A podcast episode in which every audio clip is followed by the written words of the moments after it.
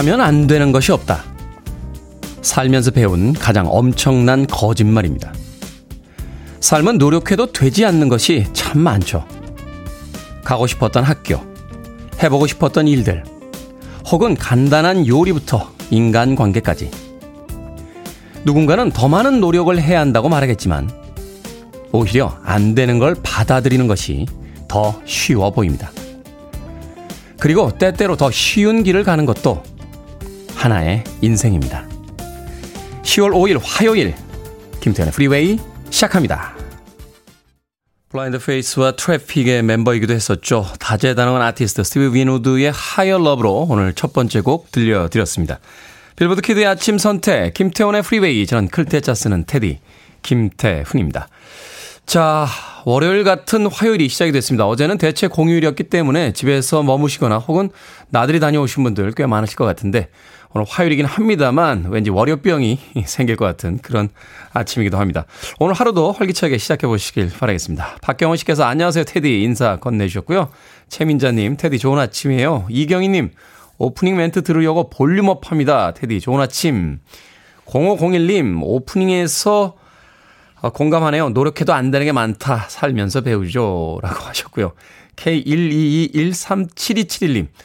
노력하기 싫은 게 있어요. 다이어트죠. 정말 노력해보고 싶어도 못하겠습니다. 라고 아침부터 좌절의 역사를 문자로 보내주셨습니다.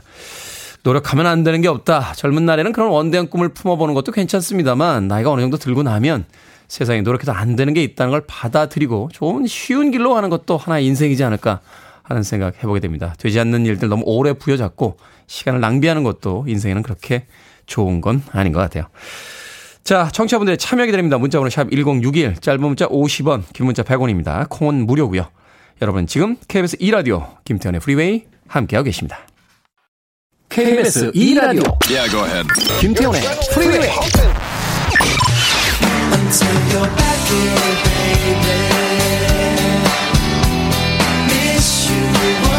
you.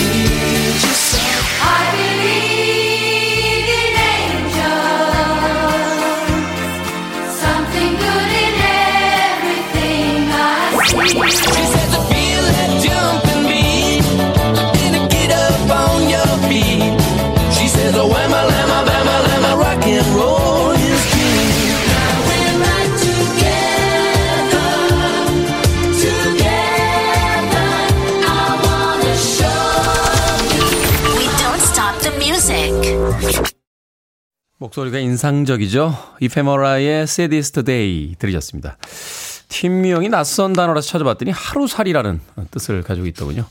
왜 이런 단어를 선택했을까 한편으로 궁금해지기, 궁금해지기도 합니다. 이페머라의 Saddest Day 들으셨습니다.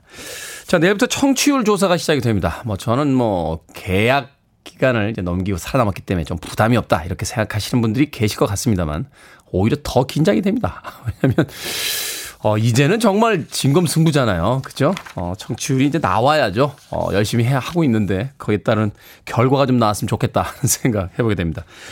자, 더 나은 청취를 기대하면서 오늘부터 이벤트 시작합니다. 아, 첫날이니만큼 오늘은 10분 추첨해서 치킨 보내드리겠습니다.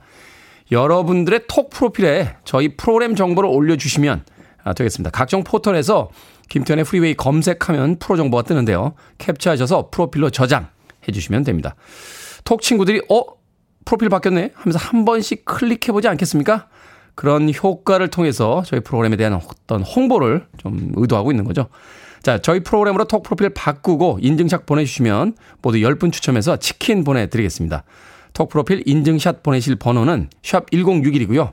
이미지 전송에는 100원이 듭니다. 잘 좀 부탁드리겠습니다.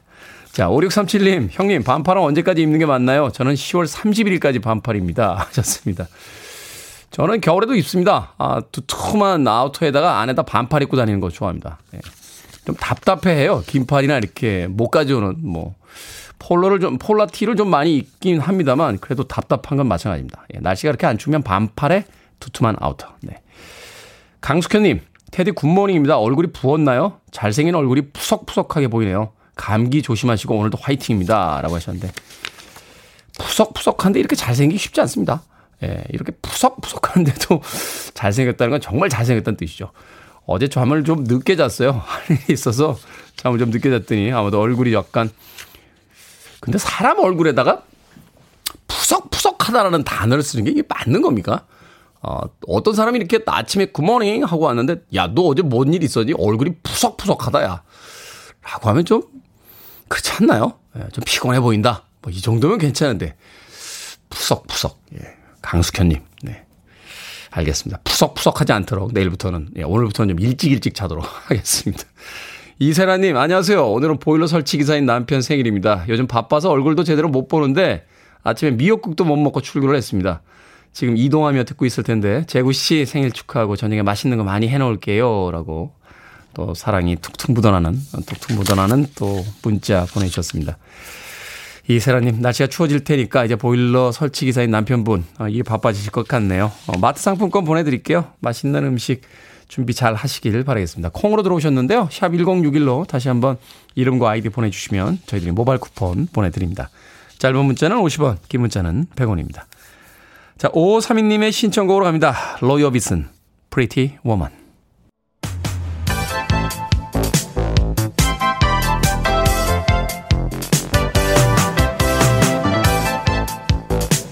이 시각 뉴스를 깔끔하게 정리해드립니다. 뉴스 브리핑 캔디 전혜연 시사평론가와 함께합니다. 안녕하세요. 안녕하세요. 캔디입니다. 저 왕사탕 좋아하거든요. 어. 왕만두도 좋아하는데 오늘 댓글 보니까 왕애청자라는 표현이 있네요. 왕애청자. 네, 앞으로 제가 좋아하는 단어는 왕애청자로 하겠습니다. 알겠습니다. 아침에 나오다 보니까 6시 반에 이미 KBS에 들어오시던데. 네. 사실 좋아서 일찍 오는 겁니다. 이 댓글이 약간 중독성이 있어요. 우리 청취자 여러분들 정말 이 따뜻한 댓글 서로만 인사하시는 거 보면서 네. 제가 힘을 많이 얻습니다. 알겠습니다. 자, 6시 반부터 와서 저희 뉴스 브리핑을 준비를 해 주셨습니다. 자, 남과 북이 그동안 단절됐던 남북 간 통신 연락선을 복원을 했습니다. 얼마 만에 연락을 이제 하게 된 거죠? 예, 무려 55일 만입니다. 북한이 음. 지난 7월 27일 남북통신선을 전격 복원을 했었는데 이후에 한미연합훈련의 사전연습격인 위기관리참모훈련이 시작되니까 지난 8월 10일 남측의 통화 시도에 응답하지 않았다가 어제 남북 간 통신 연락선이 복원이 된 겁니다. 네. 이게 왜 이렇게 중요한 뉴스일까? 이거 사실은 제 경험을 좀 토대로 말씀을 드리자면 제가 취재 기자 시절에 어, 목욕탕에서 굉장히 유명한 사람이었어요. 아, 그래요? 목욕탕에 들어갈 때, 어, 비닐팩에 휴대전화를 넣어서 들고 들어온 유일한 사람이었기 때문에 그 이유가 있습니다. 이제 네. 당시에는 다 휴대전화로 모든 업무 연락을 했어요. 그러니까 음. 수습 기자가 만약에 전화를 안 받으면 세 가지를 상상하는 거예요. 사고가 났다. 잠수를 탔다. 갑자기 나타나서 사표 내겠다고 한다. 그러니까 이 남북 통신 연락선의 복원이라는 것은 사실 우리나라 굉장히 한반도 관계가 특수한 상황인데 그렇죠. 어떤 우발적인 군사 충돌 방지를 하기 위한 최소한의 어떤 연락책 이런 의미도 있고 완충을 시킬 수 있는 최소한의 어떤 장치 이런 거군요. 그렇죠. 이제 서로 대화를 하면 여러 가지 사건이 있더라도 오해를 풀 수가 있잖아요. 그런 문제도 있고요. 또 대화 재개를 위한 일종의 토대 이런 해석이 많습니다. 따라서 통일부에서도 어제 밝힌 내용 국방부 국방부에서 밝힌 내용을 요약을 해보면 어제 오전 9시에 남북 공동연락사무소에 게시통화 이루어졌고 오후에도 한번 마감통화 하거든요. 5시 네. 마감통화도 잘 됐다고 하고요. 정기적으로 하루에 두세 번 이렇게 하는 거죠? 네, 그렇습니다. 음. 보통 이제 두 번 정도 하고 국방부도 밝힌 내용을 보면 서해지구, 동해지구, 남북 군통신성도 가동이 됐다라는 겁니다. 그래서 이제 남북 관계가 좀 물꼬가 튀나라는 기대를 할 수 있는 의견이 나오고 있는데 예를 들면 이제 통일부 같은 경우에도 남북 관계 복원을 위한 토대 이렇게 평가를 했었고요. 어, 국방부도 군 통신선 복구 조치를 통해서 앞으로 실질적 군사적 긴장 완화로 이어질 수 있기를 기대한다라고 했는데 다만 청와대는 공식 입장을 내지 않았습니다. 왜냐하면 이제 북한이 지난달에만 네 차례 미사일을 발사했기 때문에 굉장히 신중한 자세를 취하고 있는 상황인데요. 네. 또 하나 주목하는 점이 있습니다. 북한에서 이런 내용을 강조하고 있어요. 우리가 어떤 남북 관계를 잘 하려면 중대 과제를 해결하기 위해서 적극 노력해야 된다라고 하는데 이 도대체 이 중대 과제 조건이 뭐냐? 적대시 정책 철회 이중 기준 철회예요. 근데 음. 이 이중 기준 철회라는 게 어, 남한의 미사일 발사에 대해서는 억지력이라고 하고 북한의 미사일 발사는 도발이라고 규정하는 것에 대한 불만 나아가서 대북 제재에 대한 완화를 요구하는 것이 아니냐라는 해석이 많이 나오고 있기 때문에 한쪽에서는 기대 여론이 나오고 한쪽에서는 쉽지 않다라는 분석이 동시에 나오는 것으로 보입니다. 어, 미국 국무부에서는 남북 협력을 강력히 지지한다. 어쨌든 이렇게 밝혔는데요. 우리나라에서 남북 관계 워낙 중요한 변수이기 때문에 또 앞으로 어떻게 진행이 될지 관심이 모아지고 있는 상황입니다. 네, 말하자면 이런 거네요. 어떤 바라보는 시각 자체가 너희들은 언제나 선이고 우리들은 언제나 악이냐 그런 이분법적 사고부터 좀 어, 내려놓고 이야기를 하자 뭐 이렇게 정치하는 그럴 수도 있고 남한이 네. 적극적으로 나서서 미국에 어떤 이런 요청을 해줘야 되는 거 아니야? 뭐 이런 해석도 나오고 있습니다. 그렇군요. 자 대장동 의혹과 관련해서 유동기정 성남 도시개발공사 기획본부장 어제 구속이 됐습니다. 예, 제가 이 대장동 의혹 관련해서 어, 밤에 뉴스 보고 아침에 뉴스 볼 때마다 깜짝깜짝 새로운 뉴스가 나와서 놀라고 있습니다. 이게 네. 검찰 수사도 중요하고 되게 대선 주자들과 관련해서 여러 가지 뉴스가 나오고 있기 때문인데요. 유동기 전 성남도시개발공사 기획본부장이 이제 지난 월요일 밤, 아니 지난날 이제 구속이 이미 됐는데 배임죄하고 뇌물수수 혐의가 적용이 됐습니다. 이재명 후보가 어제 이와 관련해서 입장을 밝혔는데 본인이 소관하고 있던 사무에 대해서 불미한 일이 연루된 점 안타깝게 생각을 한다. 어, 열심히 살폈지만 부족했던 것 같다. 다만 이재명 후보가 강조한 이익이 어, 점이 있는데 그렇지만 대장동 이 개발 사업, 어, 사업은 개발 이익의 민간 독식 막기 위한 것이었다. 그리고 5,500억 원의 공공이익을 확보한 것은 그래도 칭찬받아야 되느라고 강조를 하고 있지만 자 국민의힘은요 지금 이 유동규 전 본부장이 이재명 후보 측근이라고 주장하면서 특검 도입을 주장하고 있습니다. 네. 민주당에서는 지금 검찰 수사가 진행 중인데 무슨 특검이냐. 지금 야당에서 특검을 무리하게 내년 대선까지 끌고 가려는 것 아니냐라고 반박을 하고 있고요. 또 민주당의 한준호 대변인이 밝힌 내용을 보면 지금 드러난 내용 보면은 어, 탈당하고 의원직 사퇴했지만 예전에 곽상도 의원 아들 50억 퇴직금 논란이라던가 네. 박영수 전 특검을 둘러싼 논란 그리고 신영수 원유철 전 의원 등을 둘러싼 이 논란이 대부분 국민의힘 관계자들과 관계된 거니까 그쪽에서 오히려 적반하장을 하고 있다. 이렇게 음. 좀 부딪히고 있는 상황이 있습니다. 자, 대선 후보들도 참 마음이 복잡할 텐데요. 이제 이재명 후보는 어제 입장을 밝힌 상황이고 이낙연 후보 캠프에서는 최초 지시자가 누구인지 실체 규명하고 엄중한 처벌을 해야 된다라니까 약간 결이 좀 다른 입장이 나오기도 했습니다. 그리고 지금 이제 국민의힘 같은 경우에는 다 이재명 후보에 대한 공세는 강화를 하고 있어요. 그런데 박영수 전 특검이 그 박영수 전 특검의 인척, 인척이 화천대유의 주주 김만배 씨에게 지금 100억 원을 받았다 뭐 이런 논란이 일고 있는데 네. 이와 관련해서 유승민 전 의원이 어떤 점을 딱 지적을 했냐. 박영수 전 특검 당장 구속 수사해야 된다라고 하면서 당시 박영수 특검이 윤석열 검사를 수사팀장으로 선택했다라는 점 지적을 했고 음. 또 박영수의 친척이 김만배로부터 100억 원 받은 거 우연이냐 그리고 윤석열 후보 아버지 집을 김만배 씨 누나가 매입한 것도 우연이냐라고 하면서 다른 부분에 대해서 연일 비판을 가고 있기 때문에 이게 대선 국면과 수사 국면이 말라서 아, 맞물려서 여러 가지 의혹이라든가 공세 방향이 또 달라질 수 있습니다. 여당과 야당의 입장이 또 첨예하게 대립 중이고 또 그 안에서도 후보자 간에 또 어떤 대립들이 있기 때문에 이게 굉장히 복잡한 그 역학 관계 쪽으로 이제 흘러가고 있는 게 아닌가 하는 또 생각이 드는군요. 일단은 뭐 수 사를 지켜봐야겠죠. 자, 최근 5년간 간편 송금으로 잘못 송금한 돈이 약 130억 원이라고요? 이 돈 다 돌려받을 수 있는 거죠? 돌려받은 거죠? 뭐 제도적으로 되어 있지만 지금 나온 내용을 보니까 74%에 해당하는 95억은 아직 안 지인에게, 돌려줬다고요? 지인에게 돌아가지 못했다라고 지금 집계가 되고 있는데 정확한 집계는 조금 어려운 것이 잘못 받은 사람 그리고 잘못 보낸 사람 간에 직접 반환이 된건 제가 통계에 잡히지 않는다고 해요. 네. 예, 그래서 일단은 이렇게 지금 추산이 된다고 하고 있는데요. 설명을 좀 드리면 요즘 우리 보안카드하고 일회용 비밀번호 생성기 많이 안 들고 다니거든요. 그렇죠. 간편 송금이 되니까요. 그렇습니다. 예, 어. 간편 송금이라는 게 주로 이제 온라인 금융 플랫폼 뭐 카카오페이, 네이버페이, 토스 이런 거 많이 이용을 하는데 네. 국회 윤관성 민주당 의원이 금감원으로부터 이 자료를 제출받아 보니 이 세 개 회사의 간편 송금 서비스 차고 송금 금액이 2017년부터 지난해까지 무려 19배 이상 증가를 했다라는 거예요. 금액은 말씀해 주셨듯이 약 130억 원에 달하고 이 중 74%에 해당하는 95억 3,319만 원이 주인에게 돌아가지 못했다라는 겁니다. 자, 이게 참 여러 가지 문제고 저도 많이 이렇게 이용을 했는데 제가 주변에서 들은 사람 중에 가장 당황스러운 사례는 친구의 결혼의 축의금으로 10만 원을 누른다는 게 100만 원을 눌러가지고 어.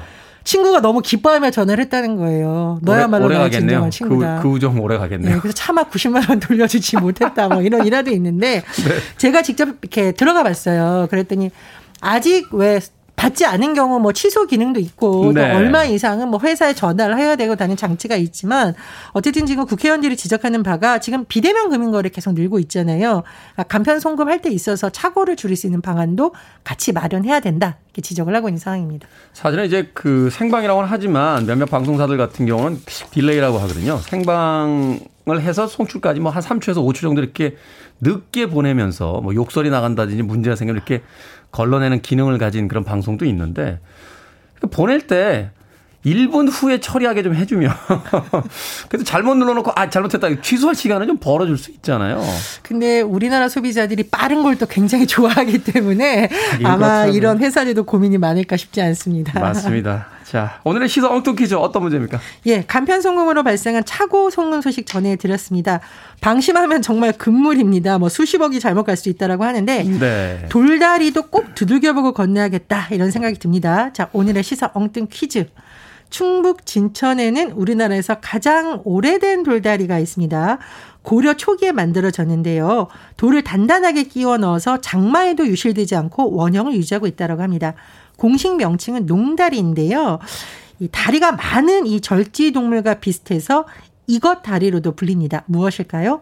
1번 지네다리, 2번 사다리, 3번 구닥다리, 4번 오다리. 정답 아시는 분들은 지금 보내주시면 됩니다. 재미는 오답 포함해서 총 10분께 아메리카노 쿠폰 보내드립니다. 충청부터, 충청북도 진천에는 우리나라에서 가장 오래된 돌다리가 있습니다. 고려 초기에 만들어졌는데요. 돌을 단단하게 끼워 넣어 장마에도 유실되지 않고 원형을 유지하고 있다고 하죠.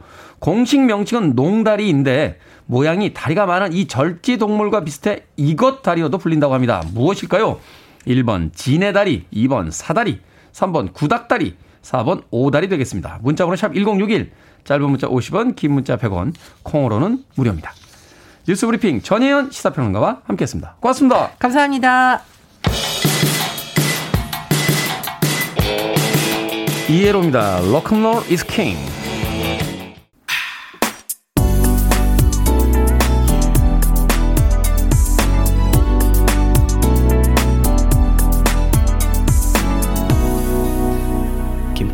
Freeway.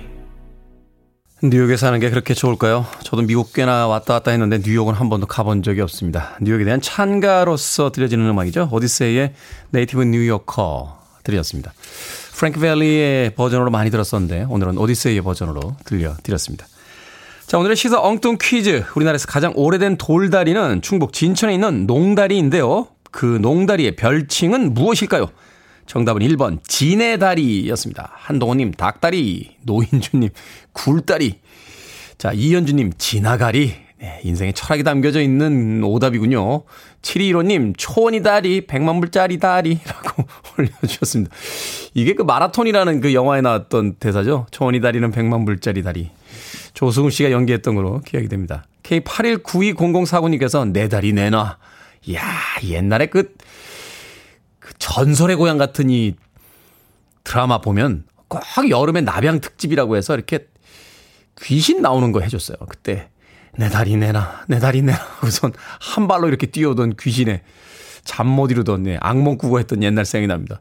김창호님, 양다리 나쁜 다리죠. 라고 해 주셨습니다. 정답은 지네다리였습니다. 자, 재미있는 오답 포함해서요. 방금 소개해드린 분들 까지 모두 10분께 아메리카노 쿠폰 보내드립니다. 당첨자 명단은 방송이 끝난 후에 홈페이지에서 확인할 수 있습니다. 콩으로 당첨이 되신 분들은 이름과 아이디 문자로 보내주시면 어, 모바일 쿠폰 보내드리겠습니다. 문자 번호는 샵1061, 짧은 문자는 50원, 긴 문자는 100원입니다. 자, 그리고 어, 청취율 조사 기간을 맞이해서 저희들이 오늘부터 이벤트 시작했죠. 여러분들의 톡 프로필 프리웨이의 홈페이지 사진으로 바꿔달라. 그리고 인증샷 보내주시면 10분 추첨해서 저희들이 치킨 보내드린다라고 했는데 지금 엄청나게 많은 분들께서 인증샷을 보내주고 계십니다. 우리 이소연 작가 약간 흥분했어요. 어, 갑자기 이렇게 많은 분들이 보내주셔서, 오! 하면서 문을 열고 들어왔는데, 자, 각종 포털에서요, 김태훈의 프리웨이 검색하면 나오는 프로, 프로그램 정보 캡처해서 톡 프로필 변경해 주시고요. 인증샷 보내주시면 매일 10분 추첨해서 치킨 보내드립니다. 문자 번호는 샵1061. 아, 짧은 문자, 아, 이미지 전송이죠. 이미지 전송은 100원의 문자 이용료가 부과가 됩니다. 자, 3164님의 신청으로 합니다. 카일리 미노그와 제이슨 도노반이 함께 했습니다. Especially for you.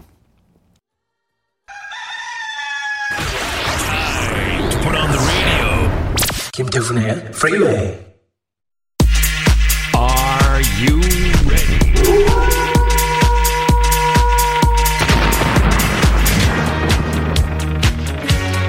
고민을 입력하면 바로, 바로 답이 나오는 상담계의 자판기. 결정은 해들게. 신세계 상담소. Barbara Streisand. 5090님 영어 공부는 하기 싫어서 다른 외국어를 공부해 보려고요. 러시아어랑 스페인어가 눈에 띄는데 둘 중 어떤 걸 해볼까요? 스페인어 러시아 추워요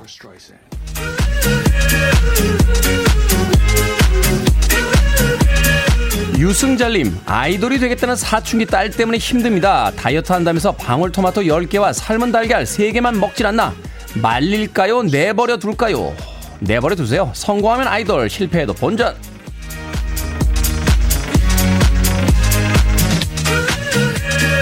백이니님 운동을 하고 싶은데 아침이 나을까요? 저녁이 나을까요? 아침에 하십시오. 아침은 운동 시간이 정해지는데 저녁엔 스케줄 따라 달라집니다. 안 한다는 뜻이죠 Barbara Streisand 문재선님 헤어진 여자친구와 함께 산 커플템들을 버릴까요? 그냥 쓸까요? 그냥 쓰세요. 인생의 때로는 사랑보다 추억이 더 필요한 순간이 있습니다.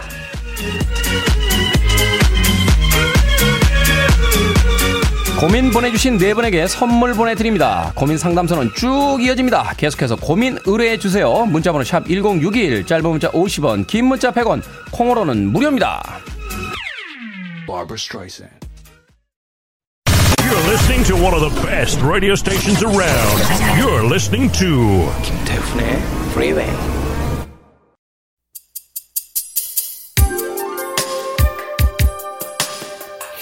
빌보드 키드의 아침 선택 KBS 2라디오 김태현의 프리웨이 함께하고 계십니다. 5822님께서요. 치킨은 안 될 듯 싶고요. 커피는 한 잔 안 될까요? 라고 하셨습니다. 왜 안 되겠습니까? 아메리카노 모바일 쿠폰 한 장 보내드릴게요. 맛있게 드십시오. 자, 1부 끝곡은 김소연님의 신청곡으로 합니다. 쟈니 길의 My My My. 잠시 후 2부에서 뵙겠습니다.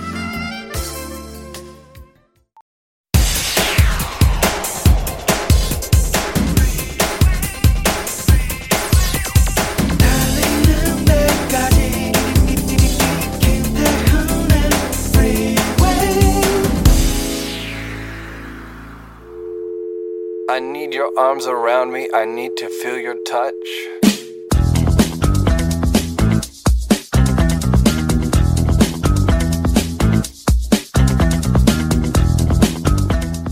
상생 소비 지원금 신청 대상 2분기 신용 체크카드 사용 실적이 있는 만 19세 이상 누구나 신청 기간 10월 1일 오전 9시부터 11월 30일 오후 6시까지 10월 8일까지는 오부제 시행 신청 방법. 본인 소유 카드 중 전담 카드사 선택 후 전담 카드사 온라인 채널 또는 고객센터를 통해 신청. 지원금 신청. 월간 카드 사용액이 지난 2분기 월 평균 사용액보다 3% 넘게 증가한 경우 초과 사용액의 10%를 캐시백. 단 월 최대 10만 원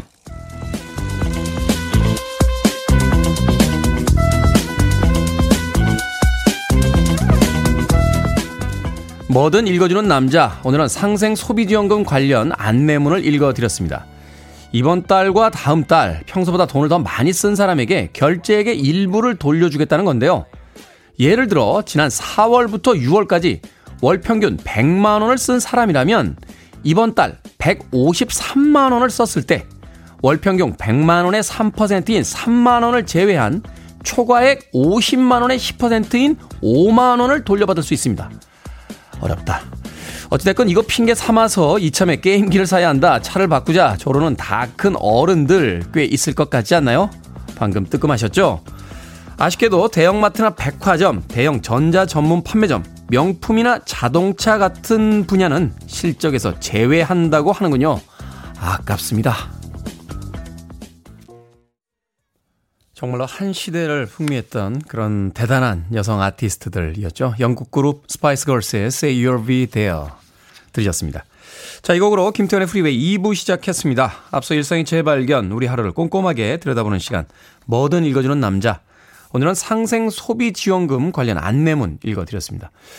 복잡하긴 한데요. 어, 월 평균보다 좀 많이 쓰면, 어, 많이 쓴 부분에서 3% 빼고 나머지 부분에 10%더 어렵게 이야기하나요? 하여튼 돌려준다는 이야기입니다. 그러니까 참고하시길 바라겠습니다. 유지현님께서 좋은 정보 감사합니다 하셨고요. 이은희님 그냥 쓰던 대로 소비해야겠어요. 장희숙님 사용하던 대로 해요. 거저 얻어지는 건 세상에 없을 테니까요. 라고 하셨습니다. 자, 뭐든 읽어주는 남자, 여러분 주변에 의미 있는 문구라면 뭐든지 읽어드립니다. 포털 사이트에 김태훈의 프리웨이 검색하고 들어오셔서요. 홈페이지에 청취자 참여 게시판 사용하시면 됩니다. 말머리 뭐든 달아서 문자로도 참여가 가능합니다. 문자번호 샵 1061, 짧은 문자는 50원, 긴 문자는 100원, 콩으로는 무료입니다. 채택되신 분들에게는 촉촉한 카스테라와 아메리카노 두 잔 모바일 쿠폰 보내드리겠습니다. I want it. I need it. I'm desperate for it. Okay, let's do it. 김태훈의 Freeway. 두 곡의 음악 이어서 들려드렸습니다. 비비맥의 Back Here 그리고 탈바흐만의 She's So High까지 두 곡의 음악 이어드렸습니다. 크리스티 05086357님 테디님 오늘 처음 들어요. 앞으로 매일 올 것 같습니다. 좋은 방송 준비해 주셔서 감사합니다. 하셨습니다. 고맙습니다. 매일 오셔야 됩니다. 네, 내일부터 청취율 조사 기간입니다. 자, 내일부터 청취율 조사가 시작이 됩니다. 겸사겸사 여러분들께 선물 드리는 이벤트도 어, 진행을 하고 있습니다. 각종 포털에서 김태훈의 프리웨이 검색하시면요. 저희 프로그램 정보가 뜹니다. 그 화면을 캡처해서 여러분 쓰시는 톡 프로필로 설정을 해주시면 되겠습니다. 톡 프로필로 프리웨이 홍보 부탁을 드릴게요. 인증샷 보내주시면 모두 10분 추첨해서 치킨 쿠폰 보내드립니다. 인증샷 보내실 문자번호 샵 1061이고요. 이미지 전송에는 100원이 듭니다. 잘 부탁드리겠습니다. 자, 백다정님, 딸아이 등교시키기 너무 힘듭니다. 옷이 마음에 안 든다. 헤어스타일이 마음에 안 든다. 속이 부글부글하네요. 하셨습니다. 잘 크고 있는데요. 원래 그 나이 때 그래야 되는 거 아닙니까? 엄마 말 너무 잘 듣는 딸. 그때는 좋을지 모르는데 뒤늦게 사춘기 온다고 합니다. 그 나이 때 아주 잘 크고 있다라는 생각이 듭니다. 아, 이동규님, 태훈이 형아, 길고 짧은 연휴 끝에 벌써 학교 갈 시간이에요. 흑흑, 공부하기 힘들어도 밖에서 열심히 일하시는 엄마 아빠 보면서 오늘도 화이팅 해야겠습니다. 오늘 시험 잘 볼 수 있게 좋은 기운 좀 부탁드립니다. 하셨습니다. 제가 다른 건 다 잘하는데 시험 잘 보라는 건 제가 잘 못한다고 하지 않았습니까? 그래도 열심히 보십시오. 어, 열심히 준비하셨으니까 좋은 시험 성적 나올 거예요. 뭐, 이번 시험 잘 나오지 않더라도 다음 시험이 또 있으니까 언제나 조금씩 더 나아지는 게 중요한 거 아닙니까? 저희 청취율도 그렇습니다. 예, 처음 방송 시작하고 청취율 받아봤을 때 자괴감이 들더군요. 예, 그럼에도 불구하고 그때부터 조금씩 조금씩 청취율이 오르고 있으니까 오른다는 데 의미를 들으면 괜찮지 않을까 하는 생각이 듭니다. 이동규님. 자, 2029님. 관략근 운동이 좋다고 해서 의자에만 앉으면 나도 모르게 습관적으로 관략근 운동을 합니다. 버스, 택시, 지하철 의자에서요. 그런데 근무하는데 집중이 너무 안 돼요. 습관이 된 것 같습니다. 어떻게 해야 할까요? 그러니까 이 케겔 운동이라고 하나요? 그 관략근 조이기 이, 하면 좋다라는 이야기를 듣고 앉아 있을 때마다 버스, 택시, 지하철, 사무실 의자에서 이제 관략근 조이기를 하셨는데 너무 습관이 돼가지고 일을 해야 되는데 모니터에 있는 지금 일 자료는 안 들어오고 계속 관략근만 조이고 계시다고. 어떻게 해야 될까요? 저도 잘 모르겠습니다. 어, 근데 이게, 잠깐만요. 사연 읽다가 저도 모르게 관략근을 조이게 되네요. 자, 온 국민 건강을 위해서 지금부터 아, 김태현의 프리웨이가 제안합니다. 1분간 여러분들이 계신 그 의자 위에서 관략근 한번 조여주시죠. 한 번만 조여주시고 아침 저녁으로 한두 번만 조여주시고 나머지 시간에는 열심히 일하시길 바라겠습니다. 2029님. 세상엔 참 별의별 고민이 다 있군요. 자, 공구이원님의 신청곡으로 합니다. 아바, I have a dream.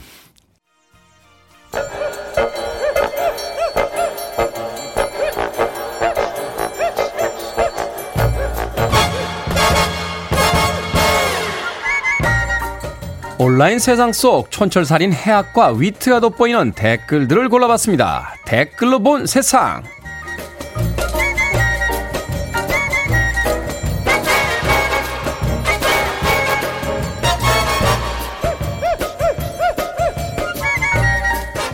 첫 번째 댓글로 본 세상. 프랑스의 파리 한복판에 드라마 오징어 게임 팝업 스토어가 들어섰습니다. 팝업 스토어에 들어가기 위한 줄이 골목을 두 번이나 꺾어가며 250m 넘게 이어졌는데요. 드라마 속 복장을 한 진행 요원의 안내에 따라 설탕 뽑기를 체험할 수 있어 더 인기였다는군요. 여기에 달린 댓글들입니다. 박영일님, 아니 살다 살다 달고나가 전 세계로 퍼질 줄은 몰랐네요. 김서우님, 동심이 그립고 행복한 건 전 세계 공통인가 봐요. 넷플릭스 드라마 오징어 게임의 인기가 정말 대단하다는 생각이 듭니다. 드라마 속 게임까지 인기라는데 이참에 하나 더 수출해보는 건 어떨까요? 오징어를 얼굴에 쓰고 친구 결혼식 가서 함 팔던 놀이 있잖아요. 함 사세요, 함. 이거 괜찮은데.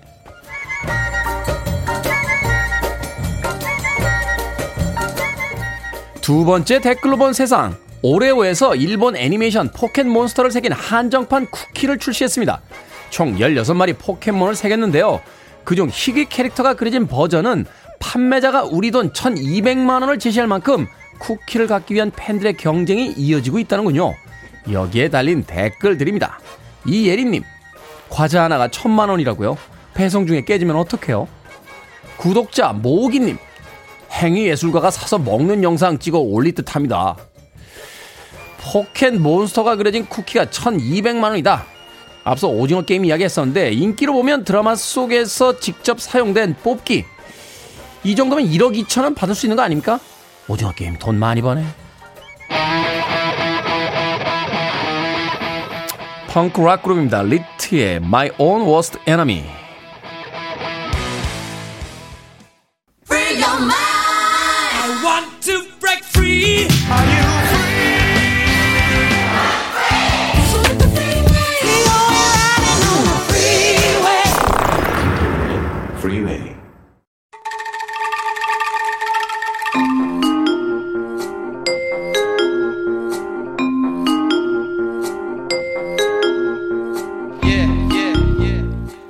김태훈의 프리웨이 현대사의 굵직한 사건을 파헤쳐봅니다. time slip hidden 뉴스 fact checker 뉴스톱 김준일 대표 나오셨습니다. 안녕하세요. 안녕하세요. 자, 42년 전 이맘때 그러니까 1979년 10월 7일 전 중앙정보부장이었던 김형욱 씨가 이제 프랑스 파리에서 실종된 사건이 있었습니다. 음. 옛날 신문 뒤져보다가 바로 이 사건을 오늘 time slip hidden 뉴스로 가지고 왔는데요. 오늘은 김형욱 실종 사건에 대해서 좀 여쭤보도록 하겠습니다.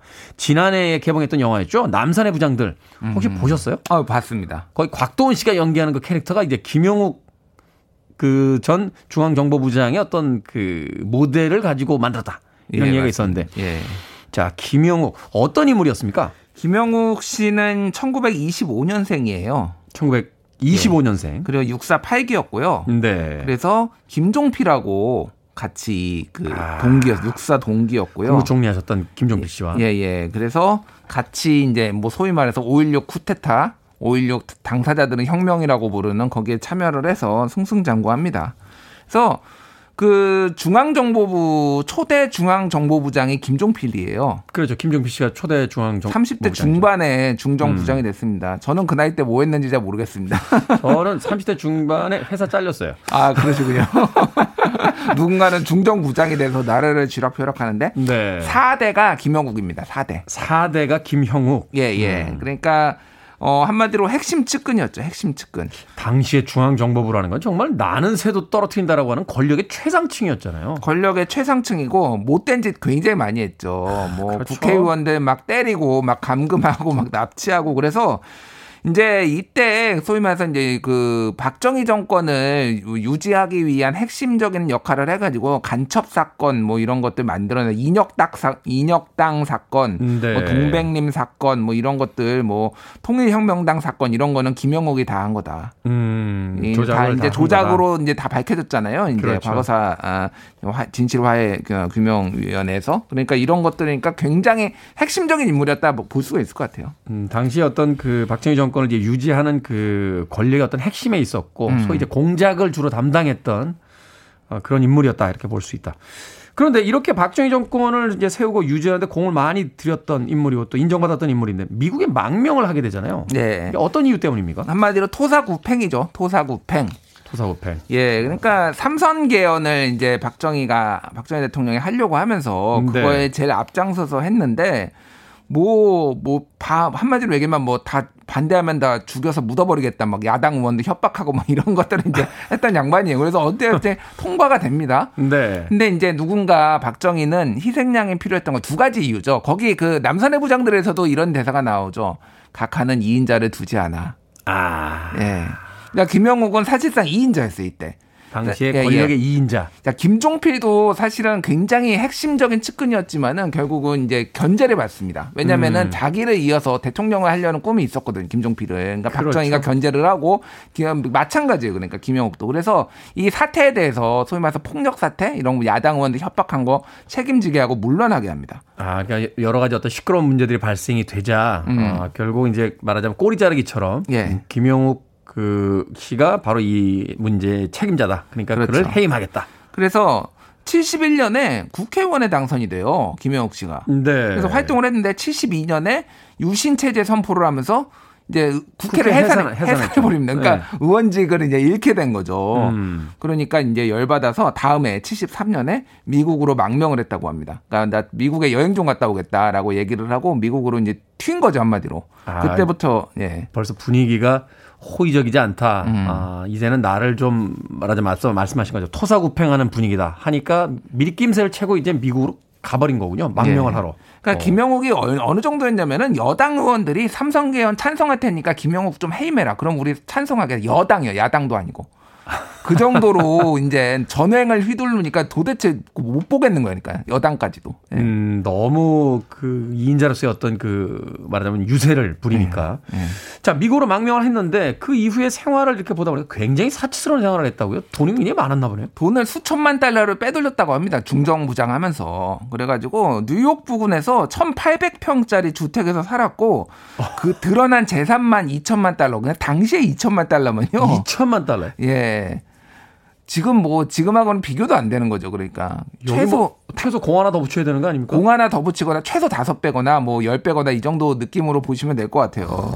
엄청나군요. 그래서 뭐 하루 일주일 만에 60만 달러를 뭐 라스베가스에서 탕진했다 뭐 이런 얘기도 나오고 그러니까 어마어마하게 호화스러운 사치스러운 생활을 했는데 그러니까 한국에서 그 돈줄을 죄기 시작합니다. 아, 김영욱의 돈줄을 조이기 김영욱에 시작한다. 죄기 시작해요. 이제 박정희 정권이. 그러면서 음. 뭐 이제 나중에 회고록 쓰고 막 이런 것까지 이제 가게 되는 거죠. 그러니까. 그 회고록에서 이제 그 박정희 정권의 어떤 치부 같은 것들 다 이제 드러내기 시작하니까. 음. 그러니까 두 가지 복수의 목적하고 돈이 떨어져서 음. 두 가지가 다 있었다고 합니다. 회고록 쓴 데에는. 2천만 달러 다 썼단 말이에요. 좀 남겼겠죠. 그래도. 대단하네요. 자, 이 김영욱이 미국 망명 중에 이제 미국 청문회에 출두한 사건이 영화에서도 이제 중요하게 다뤄지는데, 자, 어떤 이유 때문에 이제 미국의 청문회에 이제 출두를 하게 되는지 이게 또 궁금하거든요. 예, 소위 말해서 이제 코리아 게이트. 코리아 게이트 이제 청문회인데요. 그 박동선이라는 로비스트가 있습니다. 이제 한국이 미국에서 수입하는 양곡 대리권을 줬는데 거기에서 정치 자금을 만들어 가지고 어 미국 의회 하원 의원, 상원 의원은 가리지 않고 어떤 정치 불법 자금을 제공을 한 거예요. 네. 이게 이제 걸린 거예요. 그래서 뭐 하- 한국 정부의 지시에 따라 이제 뭐 90여 명의 미국의 정치인들한테 돈을 줬다라고 하니까 미국 음. 뒤집힌 거죠. 사실 90명한테 돈 줬으면 한국도 상세고요. 국회의원 미국 훨씬 많이 한 500명 되니까 하원 합쳐서. 예, 예. 근데 이제 뭐 90명이면은 예, 거의 뭐 5분의 1? 막뭐이 정도 되는 거예요, 그러니까. 그 사람들한테 다 뇌물을 먹였다. 뇌물을 먹였다. 뭐 이 정도니까 엄청난 스캔들이군요. 예. 그래서 이제 청문회가 열리고 여기에서 이제 김영욱이 증언을 나와 가지고 한국의 실상에 대해 독재 정권.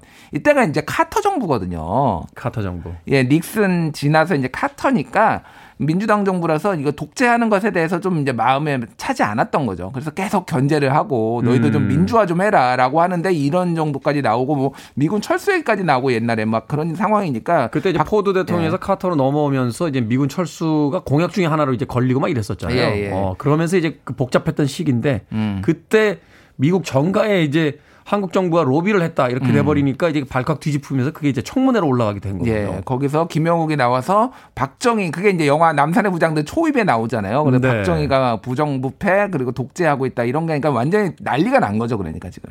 아, 이게 말하자면 이제 미국에 어느 정도의 지지가 있어야만 사실 음. 이제 쿠데타를 통해서 이제 정권을 잡았기 때문에 미국의 지지가 그 굉장히 중요했는데 음. 그런데 어떤 균열이 생기기 시작하니까 그 균열을 낸 어떤 그 당사자로서의 김용욱에 대한 어떤 제거의 그 이제 그 의도가 이제 계, 계획이 이제 만들어지게 되는 거군요. 그러니까 이게 잘 나갈 때는 사실 다 의기투합해서 해먹고 그러는데 최근에 그 뭐 우리 대장동 게이트에서도 보면은 그 유동규 씨가 그 이익 분배 놓고 얘기 술 먹다가 어, 뺨을 때렸다라고 하면서 앙심을 품고 그때부터 녹취한 거잖아요. 약간 이런 비슷한 느낌이에요. 그러니까 이게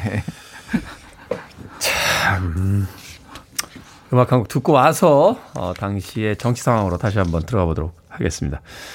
Everything But The Girl의 음악 듣습니다. Missing. Everything But The Girl의 Missing 들으셨습니다. 빌보드 키드의 아침 선택, KBS 2라디오, 김태훈의 프리웨이, time slip hidden 뉴스, 뉴스톱 김준일 기자와 함께 이야기 나눠보고 있습니다. 오늘은 어, 프랑스 파리에서 실종된 전 중앙정보부장 김형욱 실종 사건에 대해서 알아보고 있는데요. 한국 정부가 이제 불법 로비를 했다 하는 의혹으로 이제 미 의회에서 청문회가 열렸고 김용욱이 한국 정부에 불리한 증언을 했는데 이때 한국 정부의 반응은 또 어땠습니까? 그러니까 뭐 반역자, 변절자 그래서 한마디로 그러니까 유신 정부의 공공의적 1호가 됐고요. 실제 네. 법까지 만들었습니다. 77년에 반국가 행위자의 처벌에 관한 특별조치법을 제정해가지고 김영욱을 한 명을 타겟으로 해가지고 법을 만들 그한 정도- 명을 위해서 법을 만들었다. 예, 이 정도로. 그래서 이미 이제 76년, 77년부터 뭐 돌이킬 수 없는 상황이었고, 네. 79년, 이제 아까 전에 말씀드렸던 회고록 얘기가 나오면서 회고록만은 막아야 된다. 음. 라고 하면서 이제 미, 한국에서 박 요원이 파견이 돼가지고 협상하고 뭐 김재규랑 만난 걸로 영화에서 나오는데 김재규가 만난 건 아니고 네. 어쨌든 요원들이 만나서 협상을 했던 뭐 이런 거 돈까지 받았는데 갑자기 일본에서 출간된 것까지 이제 나오는 거죠. 그렇군요. 뭐 당시에 뭐 말하자면 이제 정치권의 가장 핫 이슈였고 그 박정희 정권으로서 이제 정권의 어떤 위기까지도 초래할 수 있는 이제 긴급 사태로 이제 이 상황을 본 거군요. 영화를 보면 이제 회고를 쓰고 출판 계획을 하다가 음. 프랑스로 떠납니다. 네. 실제로 프랑스에서 실종이 된 거로 돼 있는데 당시에 그냥 실종으로 처리가 됐던 건가요? 그러니까 이게 이제 공식 가설과 그러니까 공식 어, 입장과 그리고 그 외에 여러 가지 이제 가설들이 있어요. 음. 예, 좀 간단하게 설명을 드리면 이제 2005년에 있었던 이제 과거사 진상, 음, 과거 사건 진실 규명을 위한 발전 위원회 이제 국정원에서 발표를 했거든요. 거기서 얘기를 한 거는 파리에 파리에서 연수 중이던 그 중정 요원에게 공작을 지시해서 거기에서 그 요원이 동양 그 동유럽 킬러 두 명을 섭외를 해가지고 죽였다라는 거예요. 음. 이거 이건데 그래서 숲으로 데려가 가지고 그래서 어 그러니까 여배우랑 거기서 만나기로 돼 있었는데 술에 많이 취하게 한 다음에 숲으로 데려가 가지고 거기에서 이제 총으로 쏴서 살해를 하고 낙엽으로 묶고 왔다라는 건데 이거 말고 한 일곱 가지의 가설이 있습니다. 짧게 짧게 얘기를 하면은 박정희가 청와대 지하실에서 사살했다. 이게 94년 4월에 개봉된 영화 증발에서 묘사된 가설이고요. 그리고 이 김영욱 회고록 같은 경우에는 김영욱 씨가 직접 쓴 게 아니라 그 김경재 전 민주당 의원이 미국에 있는 언론인인데 썼거든요. 네. 같이 썼어요. 그러니까 대, 대필까지는 아니고 대필까지는 아니고 이제 공동 저자 예, 공동 저자죠. 그 김, 김경재 전 의원은 차지철의 특수 공작팀이 제거했다라고 주장을 했고요. 네. 그리고 다른 그 영화 증발의 박정희 개입설의 유력 인사 증언이라고 좀 나온 거는 산채로 자동차에 실려서 폐차장에서 압사했다 이런 얘기도 있고요. 그리고 MBC 99년에 나왔던 MBC 이제는 말할 수 있, 다라 해서 일본의 유력 일간지 간부는 제네바에서 살해된 뒤 한국으로 시신을 운반했다라는 얘기가 있고요. 음. 월간조선 3월호가 예전에 내놓은 거는 중정 요원이 유인한 뒤 현지 조직 폭력배가 살해- 살해를 했다. 이게 좀 가장 가까운 거죠, 약간. 음. 그리고 아- 그 유명한 건데 그, 그 중정 요원이었던 천보산이라는 코드네임이 네. 이제 나중에 얘기를 한 건데 파리의 외곽의 양계장 분쇄기로 갈아 죽였다. 이게 이제 그 영화에서 나오는 거잖아요. 그게. 끔찍하네요. 예, 그렇게 했고 죽지 않고 사우디아라비아로 갔다. 이거는 뉴욕 한국일보가 미 국무부 비밀 문서를 근거로 해서 보도한 가설 뭐 이런 것까지 갖가지 가설들이 지금 있습니다. 뭐 하나 제대로 밝혀진 게 없다 이런 뜻이군요. 음, 밝혀진 게 없는데 어쨌든 공식 입장은 아까 전에 말씀드렸던 거 2005년에 발표됐던 킬러 두 명을 어, 고용해 가지고 어, 중정이 살해했다. 뭐 이렇게 이제 알려져 있죠. 네. 자, 2005년에 국가정보원 과거 사건 진실 규명을 통한 발전위원회가 이 사건 조사했었잖아요. 조사 네. 결과 어떻게 나왔습니까? 그러니까 방금 말씀드렸던 그두 두 명이서 살해를 했다라는 건데 이게 이제 그 김재규가 한 거잖아요. 김재규가 지시를 했거든요. 당시에 중앙정보부장이었죠. 그러니까 치- 이게 언제냐면은 79년 10월 7일이에요. 79년 10월 7일. 예. 그리고 79년 10월 26일에 11.6 사태가 벌어지죠. 정확하게 3주 뒤에 김재규가 아. 박정희를 암살합니다. 연관관계가 있나요? 연관관계가 있을 수고 영화에서는 그래서 남산의 부장들에서는 죄책감을 느끼고 그리고 김용옥처럼 나도 당할 수 있다 김재규가 뭐 여러 가지 묘사들이 나오는데 어느 정도 저는 일리가 있다라고 봅니다. 그 어쨌든 3주라는 텀이라는 것이 바로 예. 그런 어떤 말하자면 임무를 그 시킨 대로 수행을 했는데 음. 그 이후에 어떤 자신에 대한 처우라든지 대우라든지 여러 가지 상황들을 보니 아 나도 제2의 김용옥이 될 수 있겠다. 같은 중정부장이잖아요. 중앙정보부장. 그렇죠. 그러니까 어. 자기도 토사구팽 당할 수도 있고 이렇게 될 수도 있다. 뭐 여러 가지 복합적인 이유가 있겠죠. 그래서 이제 김재규가 박정희를 사살하고 그다음에 5월 그 8, 1980년 5월 24일에 김재규도 사형당하죠. 그러니까 뭐 이런 관련된 사람들이 다 죽는 이런 뭐 비극적인 사건인데 네. 예, 참 여- 아픈 아픈 역사고 참 참담한 역사죠 어떻게 보면. 그렇죠. 이것도 우리가 어떤 현대사의 한 부분이기 때문에 아, 우리가 또 그 아, 상처를 받게 되는 그런 이야기긴 한데.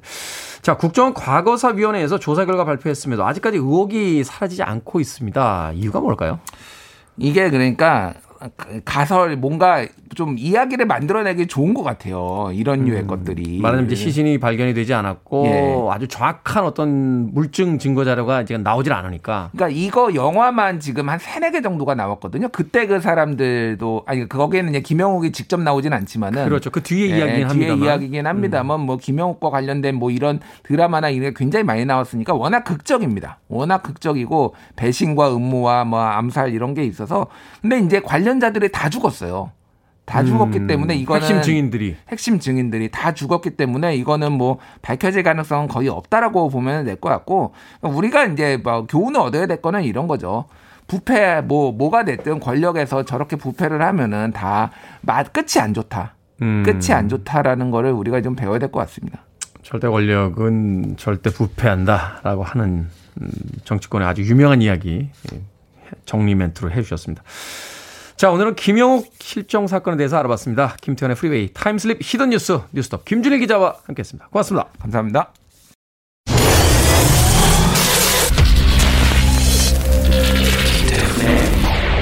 Freeway.